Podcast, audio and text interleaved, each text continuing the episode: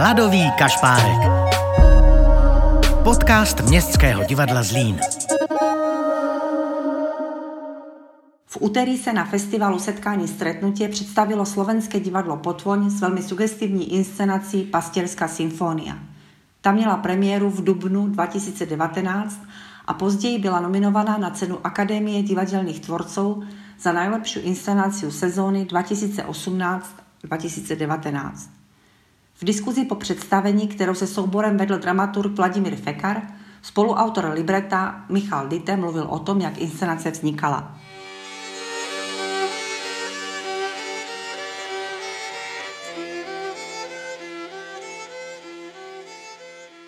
Paradoxne úplne prvý impuls uh, k vzniku tejto inscenácie je naša predošlá inscenácia Americký cisár, a, ktorú vlastne sme adaptovali na motívy knihy Martina Polaka, rakúskeho spisovateľa, ktorý sa venoval tej téme emigrácii z nášho priestoru, z priestoru Haliče, ale aj zo Slovenska do Ameriky. A keď sme uvažovali vlastne nad ďalšou inscenáciou, tak nás vlastne zaujímala aj tak akoby spätná cesta že tých reemigrantov, mm-hmm. že keď už teda prišlo tej Ameriky, vyskúšali nový svet, a získali nové schopnosti a hlavne niekoľko stoviek dolárov, že čo sa vlastne stalo. A hľadali sme potom v literatúre vlastne slovenskej, že teda, že čo vlastne máme na Slovensku o tejto reemigrácii a samozrejme taký najznámejší uh, príbeh je Bačovej ženy. Kto ju nepozná z českého prostredia, je to príbeh Baču Ondreja, ktorý, uh, ktorý odišiel do Ameriky, a stal sa tam nešťastie, zavolal ho v bani, stratil pamäť, čiže sa neozval vlastne svojej žene ani svojej matke. Um, žena sa druhýkrát vydala a vlastne on sa vráti naspäť do úplne rozpadnutého sveta, ktorý vlastne predtým teda nepoznal. Čiže je to taký akoby veľmi metaforický a zaujímavý pre nás príbeh, ktorý sa dá nejakým spôsobom rozpovedať aj inak ako cez to, čo napsal Stodola vo svojej divadelnej hre. Čiže úplne akoby tým prvým pozov americký car, potom Bačová žena, hmm. ale sme vedeli, že nechceme proste pracovať s tou slovenskou klasikou, a že uh, Stodola napriek tomu teda, že ten text dramatický má strašne veľa uh, akoby nedostatkov, tak ponúka v tých jednotlivých obrazoch rôzne témy, ktoré sa snažili vlastne odkrývať a ktoré sa dostávali vlastne do takých zadaní pre hercov. Čiže to, čo ste videli, a to je vlastne tá posledná časť vašej dlhej otázky, a, že my sme vlastne zadávali rôzne témy práve z tej analýzy toho dramatického textu, a oni vlastne pracovali rôznymi prostriedkami, mali úplne vlastne uh, voľnú ruku uh, v tom, čo nám vlastne akoby uh, predvedú. A z tých vlastne rôznych uh, ich uh, prác sa vlastne tie otiepky dostávali vlastne do, to, do celej tej skladačky.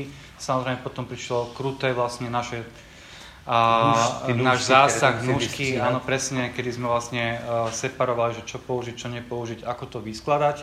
Samozrejme, ešte predtým, ako sme vlastne začali vôbec pracovať na inscenácii, sme, sme vedeli, že to je pastierská symfónia, že to musí byť hudobné. A, takže vlastne sa snažili aj ten tým poskladať tak, aby, aby to boli ľudia, ktorí zvládnu hrať na akýkoľvek nástroj. Vlastne okrem Natálie, ktorá hrala v detstve na husliach, tak vlastne nikto iný tie iné nástroje v ruke nedržal, čiže si ich rôzne striedali a učili sa a za pochodu. A samozrejme všetci mali nejaké hlasové dispozície, ktoré sme teda sa snažili využívať. A neviem, či som úplne všetko zodpovedal, čo sa pýtalo v tej otázke, bolo strašne veľa vecí naložených.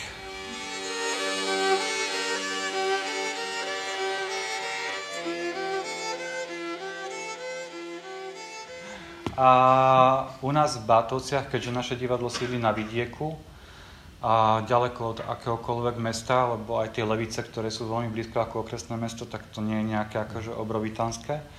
A čiže k nám všetci herci, nikto nie je samozrejme z Bátovec ani z okolia, všetci dochádzajú z Čiech, zo Slovenska a z rôznych končín. Čiže my sa musíme zatvoriť vlastne v našej budove na bloky, ktoré u nás trávia a tým pádom máme od rána do neskorého rána a čas na prácu. Vlastne v ktorúkoľvek eh, etapu dňa vlastne môžeme pracovať. Čiže naozaj tí herci s nami absolvujú všetky analýzy a veľa, veľa, veľa, veľa, veľa, veľa rozhovorov o tej téme a čo chceme vlastne, akým jazykom rozprávať a tak ďalej, tak ďalej. Aj by sme sa vlastne naladili na rovnakú vlnu.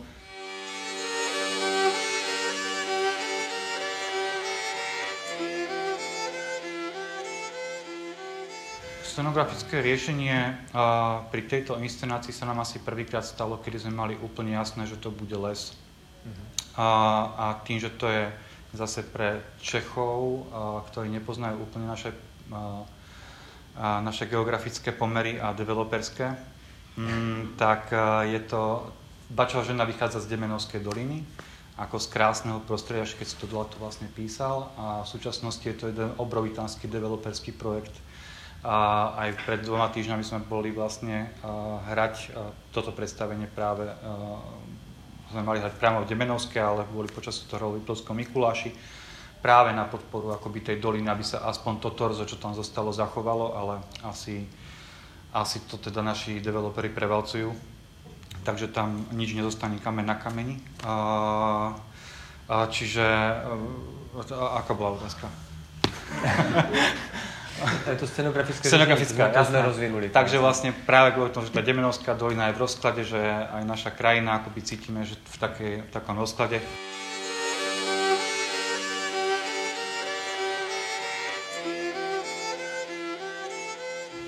My sme tu mali vaše deti nejaké mm, z, zo Zušky.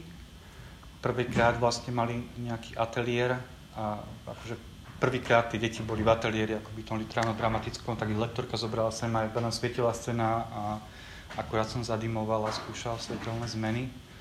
A ona im kladla otázky, že teda bude tu predstavenie a vidia scenografiu a že čo im to evokuje a začali proste, oni keby videli to predstavenie. A tým, že oni vlastne zodpovedávali tie veci, čo vedia, a bolo to úplne úžasné ich počúvať, že iba pozerajú na scenografiu, majú niečo z nej vyčítať.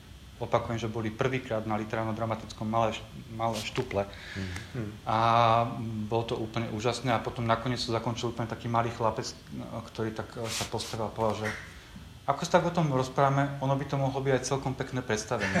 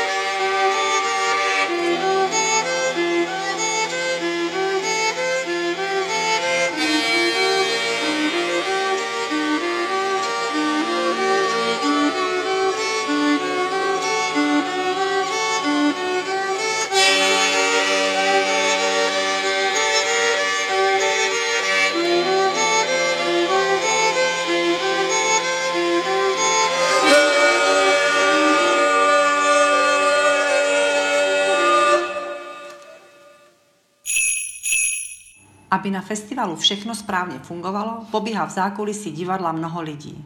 Ve Zlíně je řídí a vede produkční Eva Kašpárková. Evi, takže ty festival zajišťuješ po produkční stránce, eh, veškerý ten uh, servis kolem uh, ostatních divadel, toho, kdy staví bouraje a tak dále. Uh, mě by zajímalo, jak vypadá tvůj den festivalový. žádný není stejný.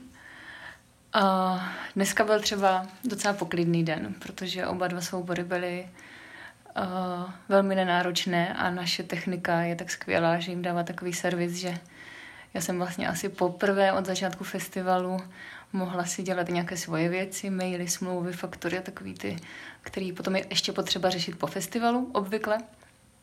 A čímž ale nechci říct, že by ty jiné soubory byly náročné, byly taky, uh, byly taky skvělý letos uh, obecně ťukám. Uh, jde všechno přes počáteční obavy celkem hladce.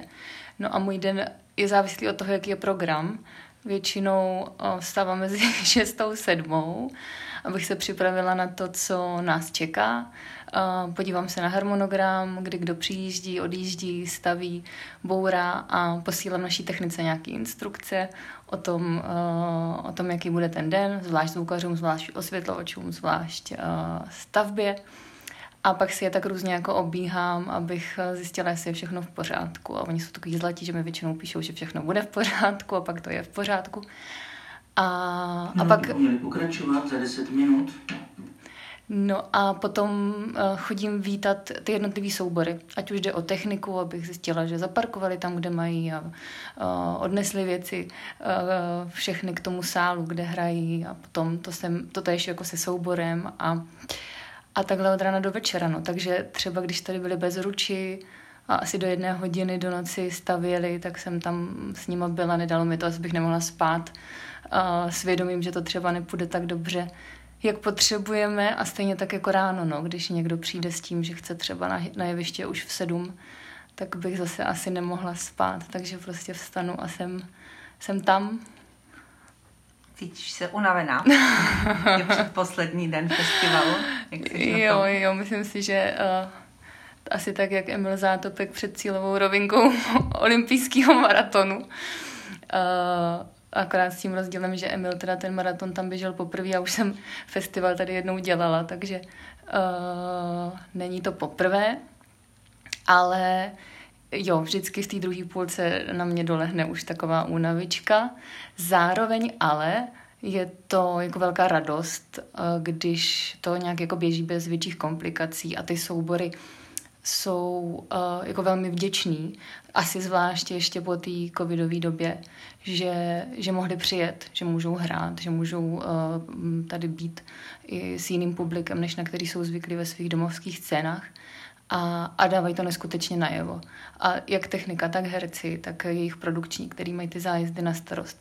Hrozně hezký se s nimi jako potkávat a dostávat tu zpětnou vazbu. Dneska mi tady říkal Uh, myslím si, že to byl osvětlovač uh, z Palmovky, Hrozně si chválil tady to zázemí a říkal, že strašně děkoval našim klukům a že ještě potom jim bude poděkovat, až to budou mít za sebou, jak jsou skvělí, jak jim pomáhají a tak, tak to je taky hezký slyšet.